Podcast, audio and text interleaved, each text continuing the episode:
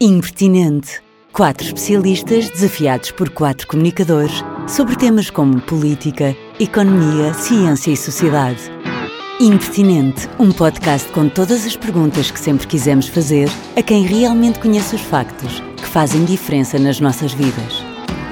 Pois é, a novo Vida Nova e temos um novo especialista, é o Hugo Figueiredo. Olá. Olá. Diz olá aos meninos. Olá. Olá, meninos. olá, meninos. Mas o Hugo Figueiredo não é um eh, boneco que estou a manipular, é uma pessoa de carne e osso uh, e é o nosso especialista em assuntos de economia. Um, e vamos iniciar hoje, neste primeiro episódio deste ano, um, uh, uma série, digamos Sim. assim. Vamos falar sobre empresas. Um, e vamos começar uh, pelo, pelo, básico, que é o que é, afinal, uma empresa. Exato. Eu acho que a ideia também que nós tínhamos falado era esta ideia de começar a trazer as empresas também para o lado da economia, portanto, a uhum. unidade da empresa como unidade, unidade de decisão. Um, eu, eu gosto de, de, olhar para a empresa, acho que uma boa forma é nós olharmos para a empresa como, como, um, como um local de encontros, ou seja, como um, como um local de, de gestão de encontros, não é? E, portanto, um, e quando olhamos dessa um forma... bordel, no fundo. não, exato, não dessa forma, mas eu acho, que é, eu acho que a ideia é nós percebermos o que é que a empresa faz, de alguma maneira, que os mercados não fazem e que, e que aquela organização económica à volta dos mercados, um, ou mesmo do papel na relação que o, que, o, que o, Estado tem com os mercados, etc., há, há uma parte que não é feita uhum. e essa parte é feita pelas empresas. E eu acho que é interessante nós começarmos a trazer isso um, e, eu, e, é algo que nunca foi, ou, ou que, que, durante muito tempo foi, foi, não foi muito bem tratado também pela economia, é algo que é sempre muito maltratado, eu acho mesmo às vezes no debate político. E, era, e achei que era interessante, de facto, e achamos que era interessante trazer, trazer o, começar a discutir o papel da empresa. O que é uma empresa? Um, a, a, economia, no início, eu, acho, eu às vezes gosto de dizer que a economia é, é, Nós somos uma espécie de engenheiros sociais, ou tentamos ser engenheiros sociais, não sei uhum. se isto é a maneira correta de dizer, mas, mas uma das primeiras formas da economia olhar para a empresa era como uma espécie de uma máquina otimizadora, nós chamamos de máquina otimizadora, uma máquina de eficiência. No fundo, isso é a parte, uh, uh, a tornar oficial a, a, iniciativa privada que existe desde as cavernas, suponho, não é? É, quer dizer, eu acho que é mais, era nós olharmos, não olharmos bem para a empresa, ou seja, durante muito tempo ou ainda, algum, muita da investigação, às vezes muita da da discussão que é feita, olha para a empresa quase como se ela não existisse. Ou seja, quando eu digo uma, uma, nós às vezes chamamos uma caixa negra, ou seja, é algo que é simplesmente uma máquina de otimização. E a ideia é, há, há inputs, há, há, há entradas, uh, elas são transformadas da melhor forma possível, da forma mais eficiente possível e são transformadas em produtos, certo? Um, isso não nos diz praticamente nada um, e, e, assume algumas coisas, como por exemplo tudo o que é feito de novo vem de fora da empresa, vem de fora da empresa, uhum. uh, não depende das relações, não há grandes relações entre, por exemplo, o empresário e os trabalhadores ou entre o gestor e os trabalhadores e portanto é uma forma muito também para ela primitiva uh, útil, uh, olhar para a empresa quase que também como naquela lógica que eu acho que já falaram no podcast, na lógica de, de, dos agentes racionais, era quase como se a empresa fosse um agente, ele próprio também hiper-racional, uhum. mas que nós não, sem necessidade ia discutir muito. Um, racional na ideia de o seu, a sua motivação é a otimização de, de recursos exato, e Exato, ou seja, sempre aquela lógica que nós também falamos, e eu sei que vocês já falaram, sou um fã do podcast, já ouvi dois ou três, um, com, e, portanto, a ideia de que, de que, de alguma maneira, nós queremos ter aquela melhor relação entre custos e benefícios, não é? Portanto, nós temos custos, algo que gastamos e queremos tirar o máximo benefício, não é? Um, e que é uma ideia, lá está, essa caixa otimizadora é uma ideia que de alguma maneira depois nos dá poucas, poucas sugestões de como atuar perante a sociedade e às vezes nos dá, nos cria mal entendidos. Eu acho que uma das formas de nós olharmos para a empresa, há um, há um economista que, que, que ganhou o prémio Nobel, que, que um senhor que morreu com 101 anos, chamado Ronald Coase, que fez essa pergunta, que, naquela lógica que os economistas que fazem perguntas, toda a gente uh, acha perguntas óbvias e às vezes dão respostas óbvias também, não é? Mas ele, ele dizia porque é, que, porque é que existem as empresas. Portanto, a ideia era porque é que a pergunta é menos óbvia? Porque de alguma maneira nós podíamos não ter empresas e comprar tudo nos mercados. Portanto, ou seja, de alguma maneira nós tivéssemos só mercados à nossa volta e se os trabalhássemos bem, se os puséssemos a funcionar, quase que podíamos comprar tudo no mercado. E, portanto, o que ele perguntava era, mas isto não é o caso, não é? Portanto, as empresas até são, se quisermos, uma das principais características da nossa paisagem social, não é? E, portanto, como é que nós as explicamos? E uma das formas que ele, que ele explicava era com a ideia dos custos de transação. E, portanto, a ideia de que nós podemos querer ir ao mercado, mas os custos são, são tais de, de ir ao mercado que, de, que, que, começa de alguma maneira a ficar, é ser mais lógico nós uh, queremos organizar dentro de casa, não é? Eu, eu, acho que há um exemplo engraçado que eu às vezes em, eu sou professor, não é? Portanto, a dar, que, que, é a ideia de, por exemplo, quando construímos uma casa, eu acho que quando, uma das coisas que eu me lembro sempre de, é quando se está a construir uma casa, é entra-se e percebe-se a ineficiência que, que aquela construção tem, não é? Portanto, e, e nós pensamos, é pá, eu quase que sou capaz de organizar isto fazendo o quê? Comprando as diferentes partes no mercado, não é? Portanto, eu vou buscar um, um serviço de um carpinteiro, um serviço de um picheleiro, etc. Ah, mas depois também se percebe que, se calhar, uma das competências principais que existe na gestão de obra, que nós achamos sempre que é muito mal feita, eu às vezes gosto de brincar e dizer que é a capacidade de saber quando e como insultar alguém, não é? Aquela lógica uhum. de nós estamos sempre ao telefone a insultar alguém se nós tentarmos fazer isso, nós não temos informação suficiente para conseguir fazer e, portanto, a casa fica-nos, mesmo que seja muito ineficiente, a casa nos fica duas, três vezes mais cara, não é? Pronto, e portanto, nós, eu acho que isso é uma ideia interessante, nós pensarmos, ok, o que é que podemos fazer dentro de portas que não conseguimos comprar no mercado, um, e eu acho que depois podemos começar a alargar essa ideia e perceber que há imensas coisas que nós não conseguimos comprar no mercado que temos que fazer dentro de casa, não é? E, portanto, por exemplo, eu acho que a questão da gestão dos relacionamentos é uma delas. Portanto, a ideia de que nós, de alguma maneira, quando estabelecemos um contrato, uh, idealmente, se nós comprássemos no mercado, teríamos a capacidade de estabelecer contratos, uh, o que nós chamaríamos contratos completos, não é? Portanto, nós conseguiríamos pôr no contrato tudo o que é relevante naquela troca de, de uma prestação de serviço ou de um bem, etc.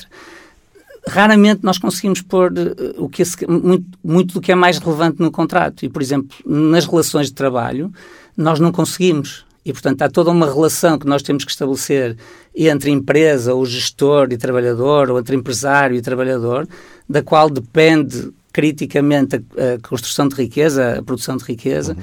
que nós depois temos que gerir com o que nós às vezes chamamos de economia. O termo é um contrato relacional. Portanto, é um contrato que, de alguma maneira, é um contrato que tem uma expectativa de um lado e uma expectativa do outro. E essas expectativas podem ser diferentes, podem estar desalinhadas, não é? Uhum. Um, então, e nós temos... seria uma espécie de intermediário entre os consumidores e os mercados? É, funciona as, também as assim? empresas, primeiro são, ou seja, eu acho que uma forma correta de olhar é elas fazem aquilo que os mercados de alguma maneira não conseguem fazer. Uhum. Uh, e, e, por exemplo, os mercados não lidam muito bem com questões de incerteza, por exemplo, e, e, e portanto há, há, alguma necessidade, nós, por exemplo, ou com a novidade, não é? Ou a criação mesmo de coisas novas, a criação de valor novo. E, e isso, o mercado é só escoa o que há, não é? É um muito baseado em preços, como já, uhum. se, como já se falou aqui, baseado em preços, baseado em informação que queremos que seja o mais, mais completa possível.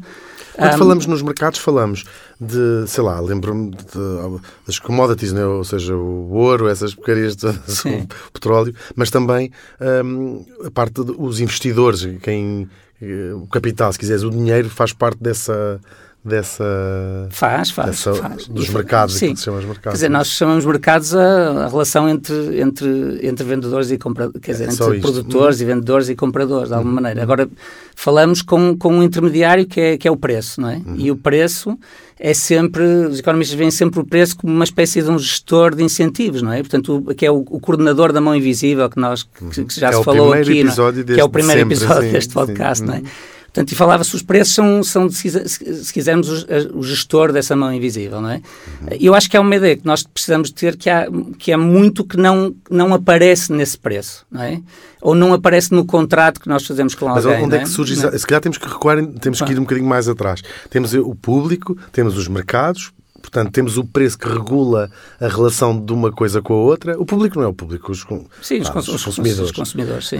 Um, e onde é que aparece a empresa no meio disto tudo? É, é, quem faz a ponte entre estas duas coisas? É, a empresa é, é quem em faz... em termos uh, de economia, sim, claro. eu acho, eu acho que há, dois, há duas funções muito importantes. A primeira é grande parte do valor e, sobretudo, da novidade, do valor novo que é criado, é criado na empresa. Eu acho que isso é, é impossível escamotear, não é? Portanto, nós, nós, uh, há, há, e depois, para que esse valor seja criado, tem que, tem que existir, de alguma maneira, relações de contratos que são feitos. Eu acho que o mais relevante é o contrato de emprego, ou o mais, se calhar, o melhor exemplo, não é? Nós temos de ter que sempre alguém pode haver alguém que tem iniciativa, alguém que quer trabalhar e alguém que está disposto a, a, oferecer o seu próprio, as suas próprias horas de trabalho para construir algo, não é? Uhum. Por acaso, e, olha, isso é um tema interessante. Eu, às vezes passa-se por sítios, quando se vai nas estradas nacionais, e vê-se fábricas inacreditáveis, não é?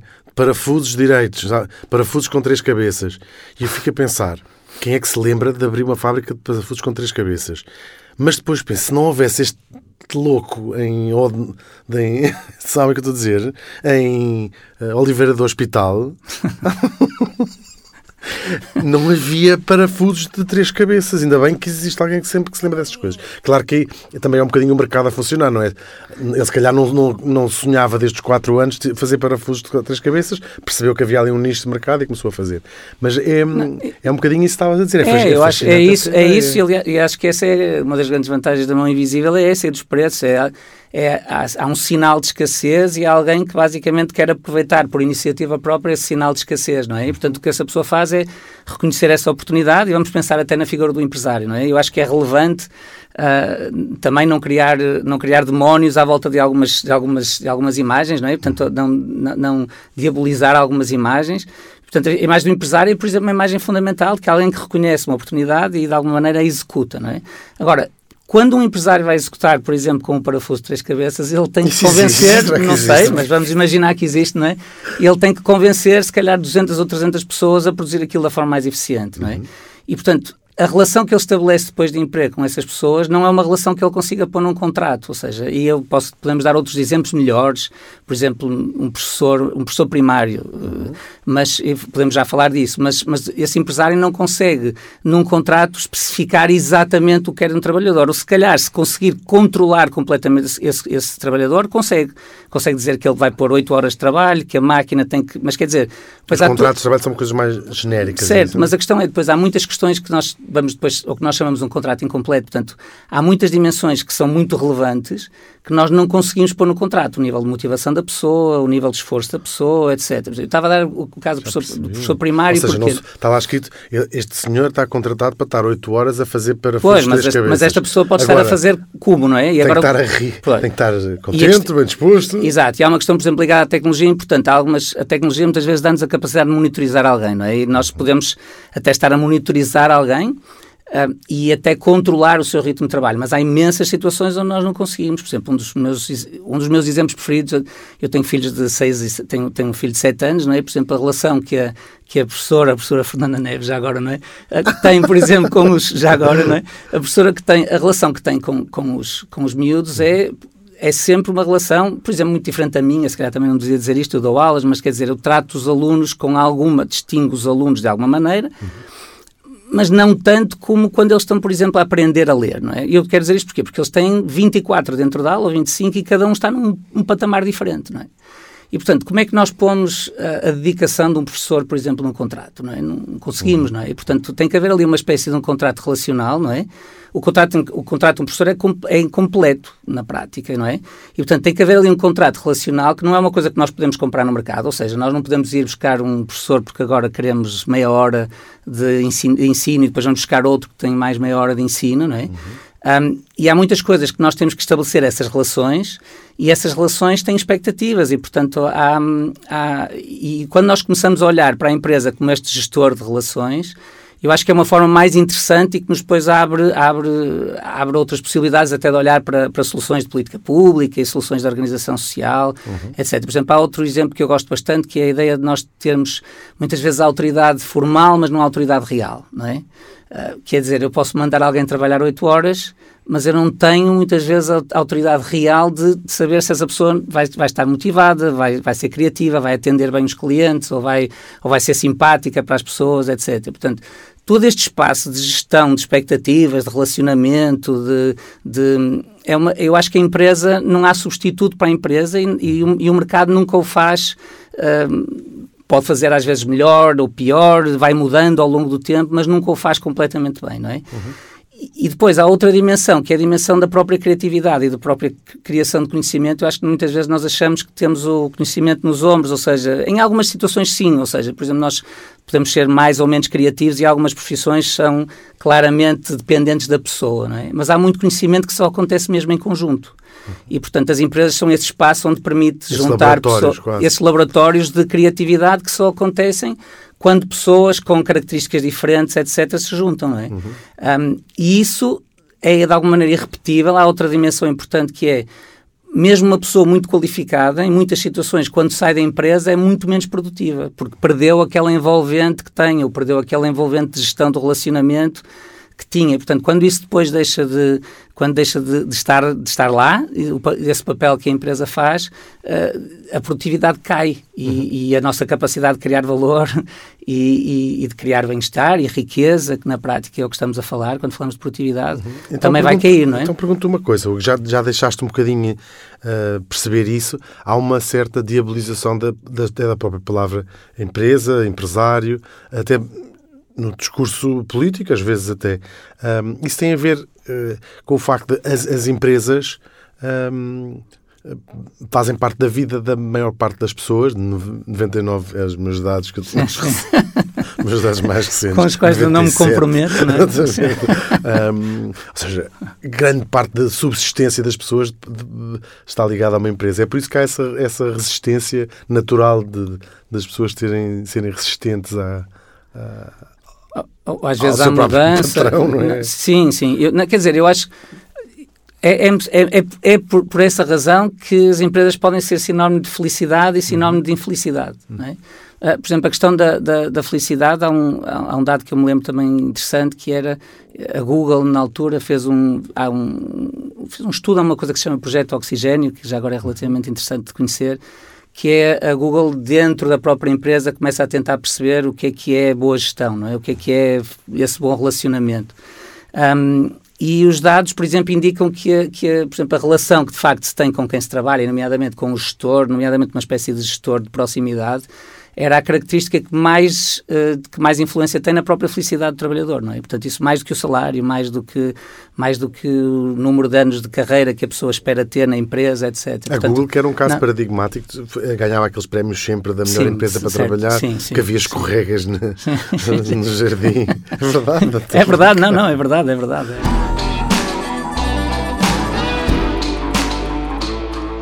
Pois é, quem me conhece sabe que eu sou um curioso incorrigível, desde miúdo. Eu, quando tenho uma coisa na cabeça, tenho que saber como é que aquilo funciona. Agora, claro, tenho que ser muito criterioso uh, acerca dos sítios onde vou procurar uh, a informação. Coisas independentes, coisas como, feitas como deve ser, para pessoas que saibam do que estão a falar, que é para não cairmos aí em, em disparates. E é por isso que um dos sites que eu mais visito com frequência é o da Fundação Francisco Manuel dos Santos. Tem lá coisas interessantíssimas. Ele é documentários, ele é entrevistas, tem artigos, também tem artigos, é verdade. Estudos, chega a ter estudos chega a ter ensaios, chega a ter podcasts, como por exemplo, olha, não desfazendo este. E portanto, se são como eu e gostam de saber coisas e saber coisas em sítios que a gente põe a mão no fogo e está ali para impecável, não há nada ali que a gente não possa aceitar num jantar, eh, já sabem, ffms.pt.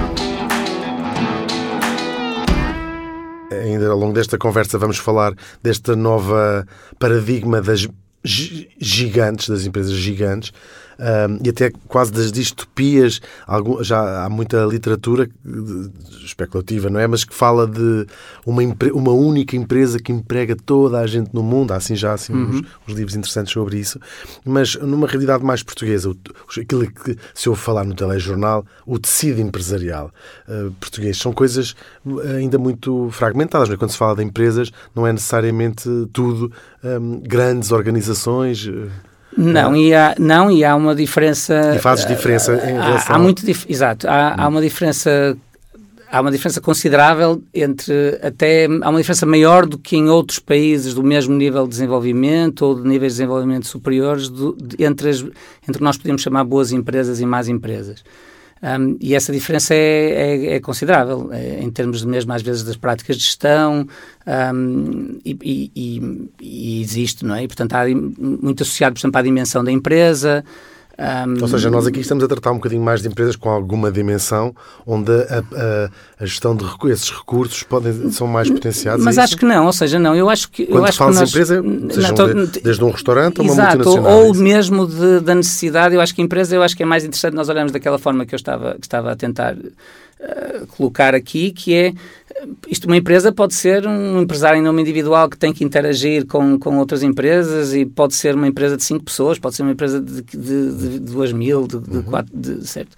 E, portanto, é mais a questão de nós percebermos o que é que temos que fazer dentro de portas que não podemos, de alguma maneira, comprar, não é? Eu acho que isso é uma forma, e, e, sobretudo que tipo de relações é que temos que estabelecer, e, portanto, entramos ali numa, entramos mais em relações psicológicas, entramos mais em expectativas, menos do que em preços e menos do que em contratos completamente formais. Portanto, eu acho que essa ideia é, depois nos permite olhar, olhar para, para as empresas todas e depois perceber uma coisa é que eu acho que depois é, que nós não devemos tratar as empresas depois todas como iguais, não é? Portanto, perceber essa perceber que, que temos que ter essa capacidade de perceber que, que espécie de empresa é que uhum. temos ali à nossa frente, não é? Uhum. E essa diabolização então parte parte de onde? Eu, eu, eu, vejo, eu não, não, sei se lhe chamava diabolização, mas, mas acho que, é, que, há, que, há, que ela acontece a vários níveis. Por exemplo, mesmo ao nível da economia, eu acho que uma das dificuldades que a economia teve sempre era o facto de, quando nós começamos a entrar nesta dimensão de relacionamentos, é muito mais difícil de tratar do ponto de vista formal, do ponto de vista de modelos, do ponto de vista de dados, é muito mais difícil de medir. E, portanto, aquela tendência de racional que nós tínhamos de tornar como uma espécie de caixa otimizadora que eu falava há bocadinho, uhum uh, é uma consequência natural e um instrumento que foi muito útil, certo? Mas de alguma maneira pensava-se mais a empresa na relação que depois tem entre mercados, não é? Acaba-se de falar mais de as empresas nos mercados, não é? Uhum. Portanto, eu acho que essa é uma dimensão. E deixava-se muitas vezes à gestão aquela questão dos estudos de caso e cada empresa é um caso, pronto. E, portanto, eu acho que isso também tem muitas limitações. E, portanto, há aí uma...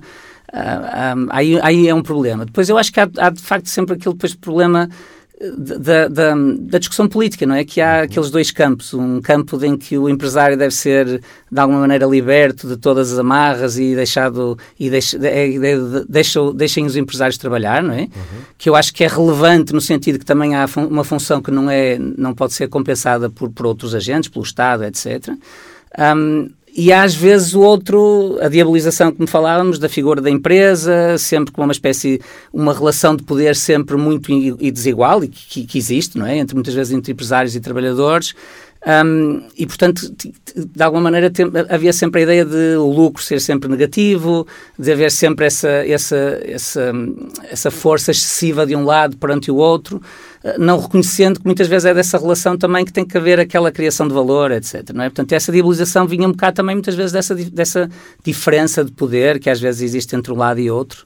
Uh, mas que eu acho que depois não nos ajuda a ver o papel da empresa e o papel que ela pode ter em termos de produtividade. Ou seja, se por um lado há, há empresa ou a ideia de empresa uh, pode estar, pode ser o, o contrário de, de, do indivíduo, do, do trabalhador, uh, por outro lado, o que estás a dizer é que é na empresa que os trabalhadores conseguem uh, maximizar o seu, o seu potencial criativo ou produtivo. Ou que seja Exato, não em todas as empresas. Eu acho que há bocado falava de espécies e há, há pode haver a espécie, porque falávamos há bocadinho, de, há, há a espécie às vezes pode haver do empresário individual, não é? Uhum. Mas na maior parte das situações a produtividade não é gerada no abstrato, não é? Portanto, é gerada dentro da empresa. Uhum. Uh, e isso, lá está, obriga-nos a olhar para a empresa de outra forma, não com a ideia de que a empresa me está sempre naturalmente a, a, a utilizar uma coisa que eu já tenho, um, e, portanto, há sempre esta relação que, de alguma maneira, nós, nós na empresa é que conseguimos efetivar a produtividade ou fazer, ou criar, ou realizar o nosso potencial, o que nós quisermos, não é? Uhum.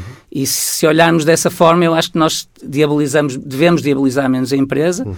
Ao mesmo tempo, também lhe devemos pôr limites, mas, mas, mas isso depois podemos discutir. Mas, quer dizer, ao mesmo tempo, também temos que pôr limites nessa, nessa lógica de perceber que tipo de relação é que nós queremos que as empresas também estabeleçam com, com, com os trabalhadores, por exemplo, uhum. não é? é vai-se experimentando várias coisas, não é? Essa ideia de uma, das empresas serem uh, completamente desreguladas uh, tem corrido às vezes menos bem uh, num outro exemplo. Um, naquela crise económica que aconteceu há uns anos e que fez as pessoas ficarem todas pobrezinhas na América, não é? aquela ideia do too big to fail, fez perceber que se calhar não são essa ideia de, de são organismos vivos que se autorregulam, mais ou menos assim, não era? Exato, exato. E há, e há... Isso não é, não é boa ideia, já Não, já não é boa ideia. Há, há, isso acontece a vários níveis, não é? Ou seja, acontece... Mas estamos de acordo. Estamos de acordo, estamos, estamos. Estamos de acordo. Eu acho que acontece, acontece a vários níveis. Por exemplo, acontece, há muitas vezes as empresas passam a ter o que nós chamamos às vezes poder de mercado, demasiado poder de mercado, e portanto têm um poder de, de influenciar aquela... Os monopólios, os cartéis, essas coisas todas. Isso. Exato, não é? Ou seja, têm uma capacidade de influência de preços que, que, nós não queremos que tenha naquela lógica da mão invisível que já falamos. Um, há, por exemplo, na relação uh, que existe também com os próprios trabalhadores, exige-se também, de alguma maneira, que pode não ser uma pode não ser uma relação que seja estabelecida a, a qualquer custo, não é? Portanto, ou seja, pode haver algum tipo de limites que nós queremos estabelecer e, portanto, eu acho que a sociedade também tem o papel de definir quais são essas regras pelas quais as empresas têm que têm que, tem que se, tem que se reger. é? é? uma coisa muito é? interessante é? que eu às vezes penso. No, um, terá a ver com a, a, dimensão, ou seja, todas as empresas, mesmo as que começam por uma ideia às vezes individual, não é? E que depois cresce um bocadinho, eh, com, com o tempo, ao tornar as estruturas gigantescas, necessariamente um, torna-se o objeto Uh, torna-se o lucro e as pessoas. O caso de. Dar aqui um exemplo. Uma, aquela, há um site que vende, começou por vender livros e hoje vende tudo e que é muito conhecido por ter problemas laborais sérios. Uhum. Um, com documentários todos sobre isso. Não vou dizer aqui o nome, começa por A e acaba em Amazon. Exato. E, de facto, quando, quando pensamos, e eu percebo um bocadinho, e estamos a falar de um empresário que toda a gente conhece, não é? Mas é, aquela ideia foi ótima. É um tipo que está no seu quarto e pensa assim: e se for possível, eu comprar aqui em Nova Iorque um livro que só está à venda na Índia, em Indie, e que eu consigo comprar e que passado uma semana está cá. Portanto, a ideia é perfeita, não há ninguém que. É lucro para toda a gente, é incrível. É a democratização do conhecimento, consegues comprar tudo o que tu quiseres em qualquer lado do mundo e é-te entregue à porta. Nós sabemos que aquilo ganhou uma dimensão de tal maneira que uh, tem problemas laborais gravíssimos e dá a ideia que, que um, o, o, propósito daquela empresa já não é trazer um livro da Índia para Nova York, é simplesmente gerar lucro, maximizar uh, o lucro. A dimensão de uma empresa, o quanto ela cresce, um, é, sacrifica sempre essa, essa parte uh, que estavas a dizer como laboratório de criatividade, laboratório de produção? Não necessariamente e, e não necessariamente. E, portanto, uma dimensão que nós que devemos ter em, em atenção é se existe esse tal poder de mercado excessivo, não é? Portanto, ou seja, primeiro, aliás, há, um, há, uma vantagem que nós também devemos reconhecer, não é? Que vem, nós em economia chamamos isso o assistente consumidor, que é a ideia de, de alguma maneira, nós estamos dispostos a pagar muito mais do que pagamos por alguma coisa do lado dos consumidores. Isso também tem relevância, certo? Ou seja, portanto, do ponto de vista social, quando nós olhamos para todos juntos, e todos juntos é sempre uma, é sempre uma forma estranha de olhar, não é? Ou seja, quando estamos, uh, há uma vantagem para quem consome que, que, é, que, é, que é importante. O que não quer dizer que não exista, por exemplo, na questão da contratação, e sobretudo no caso da Amazon é muito interessante, que é mais a questão dos trabalhadores de, dos trabalhadores de armazém, onde armazém. está o problema, não é? Uhum. E aí há muitas vezes pode haver um poder de mercado relativamente forte em algumas regiões, onde, por exemplo, quando aquela empresa é apenas um dos poucos sítios onde se pode trabalhar de alguma maneira, ou onde tem um poder relativamente forte em termos de, de dimensão, pode depois ou não haver grandes alternativas, porque, porque, porque se houver alternativas, podia-se sempre dizer que o trabalhador, de alguma maneira, sobretudo num contexto mais, menos regulado, como os Estados Unidos, podia sempre, de alguma maneira, mudar mudar de empresa, não é? Mas em muitas situações isso não acontece, portanto, em muitas situações não há essa alternativa. E isso, aí pode haver um problema. E acho que ali há um problema e, de os salários são altos, as condições laborais é que não são boas, parece-me que é mais pronto, ou menos. E, portanto, aí há, primeiro há uma questão que, que pode ser alguma compensação que pode ser, e portanto depois é deixada.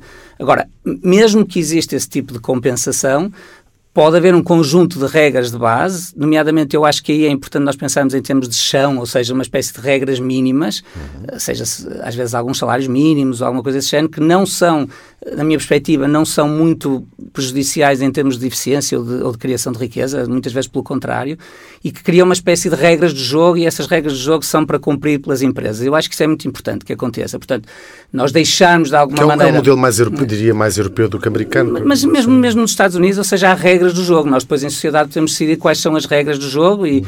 e eu acho que devemos decidi-las. O que eu estava a tentar dizer é, se calhar, há bocadinho, era tentar... Uh, definir essas regras do jogo, mas não eliminando o papel da empresa de criação de valor, não é? Uhum. Já agora na Amazon há outra, há outra questão engraçada que é quando nós depois falamos Esta dos... não é engraçada. Esta não é engraçada. a que eu vou falar também não é nada engraçada já agora. Porque, porque, Estamos que, exato, curiosa. Exato, curioso.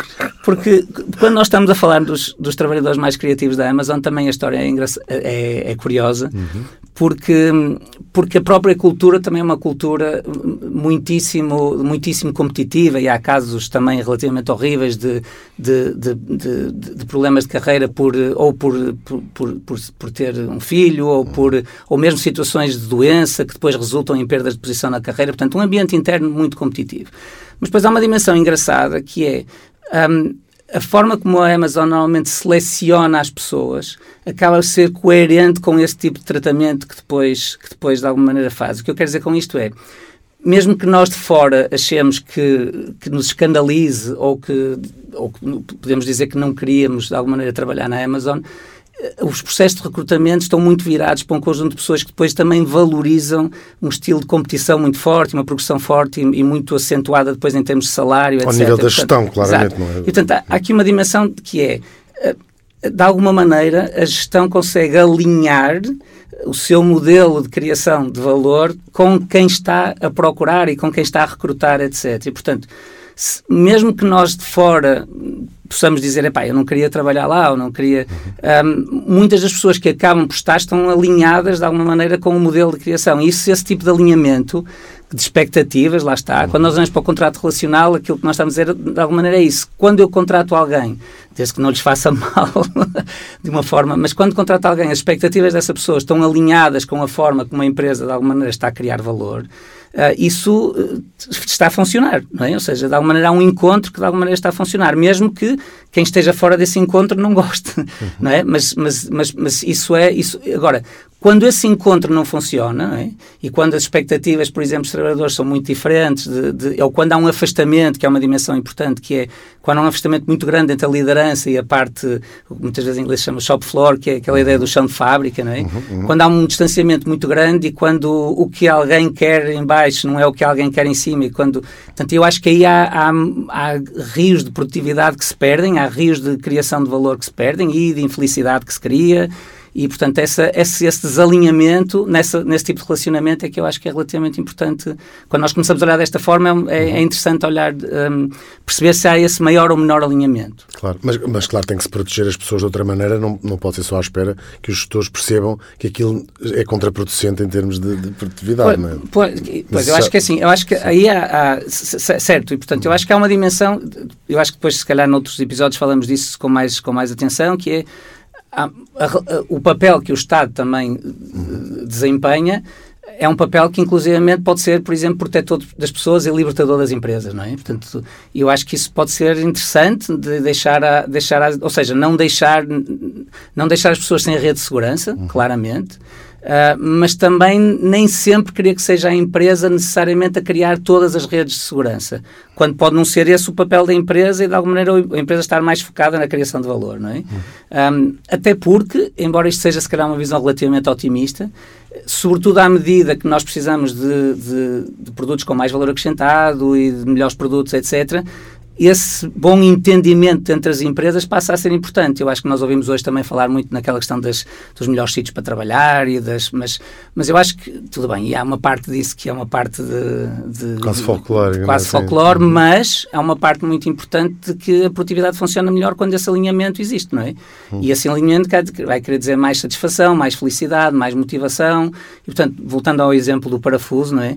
Não quer dizer que a pessoa se uh, defina a sua vida na criação do parafuso, parafuso, ninguém está a dizer isso, mas está a dizer naquelas 8 horas ou 9 horas, percebe qual é o objetivo da empresa para o próximo ano, tem claramente, percebe o que é que o gestor quer dessa pessoa, percebe o que é que é esperado, percebe que se trabalhar mais horas ou com mais motivação será, será compensado, quando esse tipo de questões uh, existem, não é? Esse bom relacionamento existe, a pessoa produz uh, mais, mais parafusos e, e, ou outra coisa qualquer, não é? Ou melhores aulas, como eu estava a dizer há um bocadinho, e, e é melhor para todos, não é? E, e, é melhor para a pessoa também, porque a pessoa passar 8 ou 9 horas ou 10 horas do seu dia uh, de forma miserável não é, não claro, é, não, é, não é, é terrível. Que, é, que é 90%, é? Claro. segundo as minhas, minhas contas, da população do mundo inteiro. Exato, Mas exato. então isso é, é, é muito importante, uh, o papel, e vemos o papel da gestão um, na, até na própria relação com os trabalhadores, sim, não é? Sim.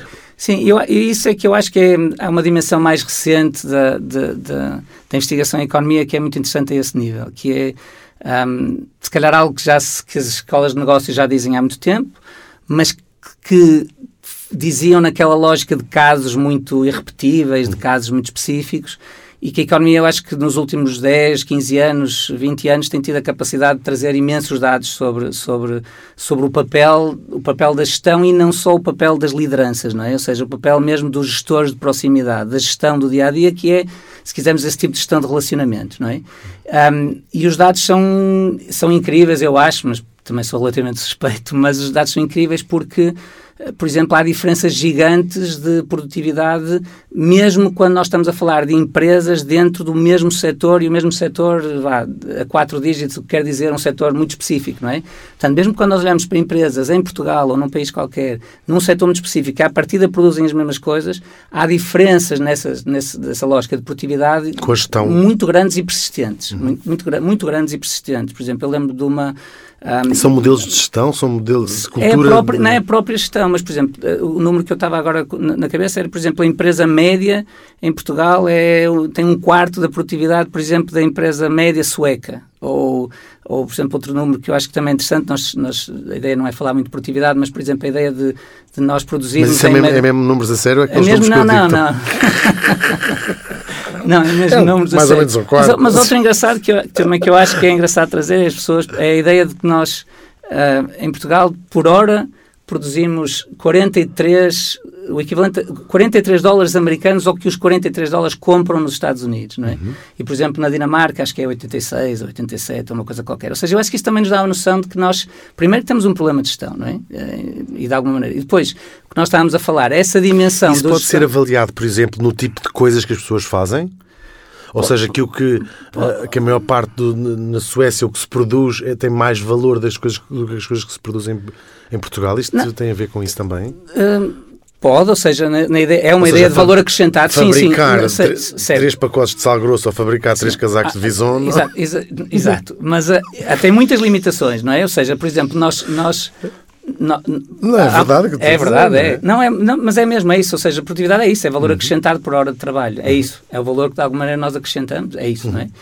E, e, e, há essas diferenças. Há essas Ou diferenças seja, pode não ser necessariamente o, o, esforço, o trabalho, até as horas dedicadas ao trabalho, o produto é, que está a fazer. É isso, eu acho que, por exemplo, é? uma coisa interessante que é essa ideia de que nós, quando, por exemplo, medimos PIB per capita, que se calhar uhum. já falaram aqui de certeza, uhum. não é? Um, nós, por exemplo, o PIB per capita pode ser aumentado por menos horas de lazer, não é? Eu, eu, gosto da produtividade, porquê? Porque, de alguma maneira, a produtividade é por hora de trabalho. O lazer é bom, não é? É desejável, uhum, certo? Uhum. E, portanto, de alguma maneira nós conseguimos produzir mais naquela hora, não é? e, e se produzimos mais naquela hora, é desejável nesse sentido. E, portanto, pode ser agora. Também só, já agora, quando nós estamos a falar disto, os 43 dólares, o que o dólar compra nos Estados Unidos, estamos a falar também de preços e tem essa limitação. Há imensas coisas que nós fazemos com a nossa hora que têm, têm um valor extremo para nós e não estão, não estão traduzidas em preço, não é? Uhum. Pronto, mas esses números valem o que valem, não é? Mas, mas, uh, mas há essas diferenças enormes. Agora, essa capacidade de gestão, que se nota é que explica muitíssimo dessas diferenças que são persistentes. Isto para nós é estranho em economia, porquê? Porque nós esperávamos que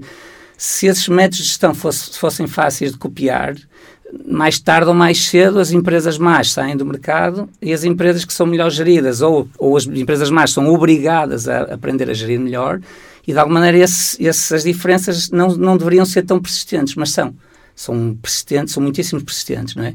Isso é interessante, é aquele papel que nós temos do próprio gestor, esse gestor de proximidade, do gestor de relacionamentos, não é?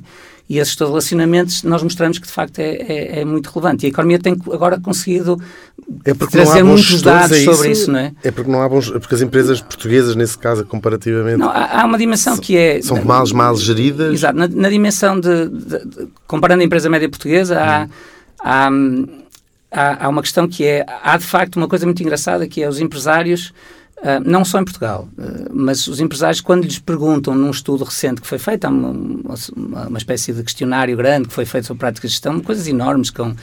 com acho que são 14 mil entrevistas. Não... E o que é engraçado é que uh, o questionário é feito desta forma, não é? Portanto, havia um conjunto de, de estudantes que que queriam saber sobre como é que a empresa era gerida, sem, sem dizer às, aos, aos, empresários que eles estão a ser avaliados de uma ou de outra forma, não é? Uhum. Um, e depois há uma avaliação. E depois o que eles fizeram era ver se de alguma maneira e perguntavam também aos empresários se eles, qual era o seu nível de percepção do nível de gestão da empresa e não tem nada a ver uma coisa com a outra. Portanto, ou seja, há uma parte que também é desconhecimento, digamos assim, ou seja, há uma parte que há, há um conjunto de boas práticas que têm que ser sempre bem adaptadas a cada empresa e ainda há bastante desconhecimento sobre isso, há alguma falta de formalização, há, portanto, há várias, há, e, e há, há, uma parte que se pode aprender, há outra parte, outra parte que se tem que contextualizar, não é? Hum. sim, Portugal tem alguma, alguma maneira esse problema de, de, de gestão que, que, que, que, tem que resolver também, hum. não é? Não vamos resolver hoje, Uh, foi incrível. Uh, acabámos o nosso primeiro episódio e ficou ainda tanto para, por falar, mas pelo menos percebi o que é uma empresa. Ou seja, uma empresa é um sítio, não é? Onde as pessoas vão trabalhar. Percebi bem? É, acho que é isso. Pronto, obrigado e até para o próximo programa. Obrigado. Impertinente é um podcast da Fundação Francisco Manuel dos Santos, disponível em ffms.pt e nas plataformas habituais. Impertinente, quando há factos, argumentos.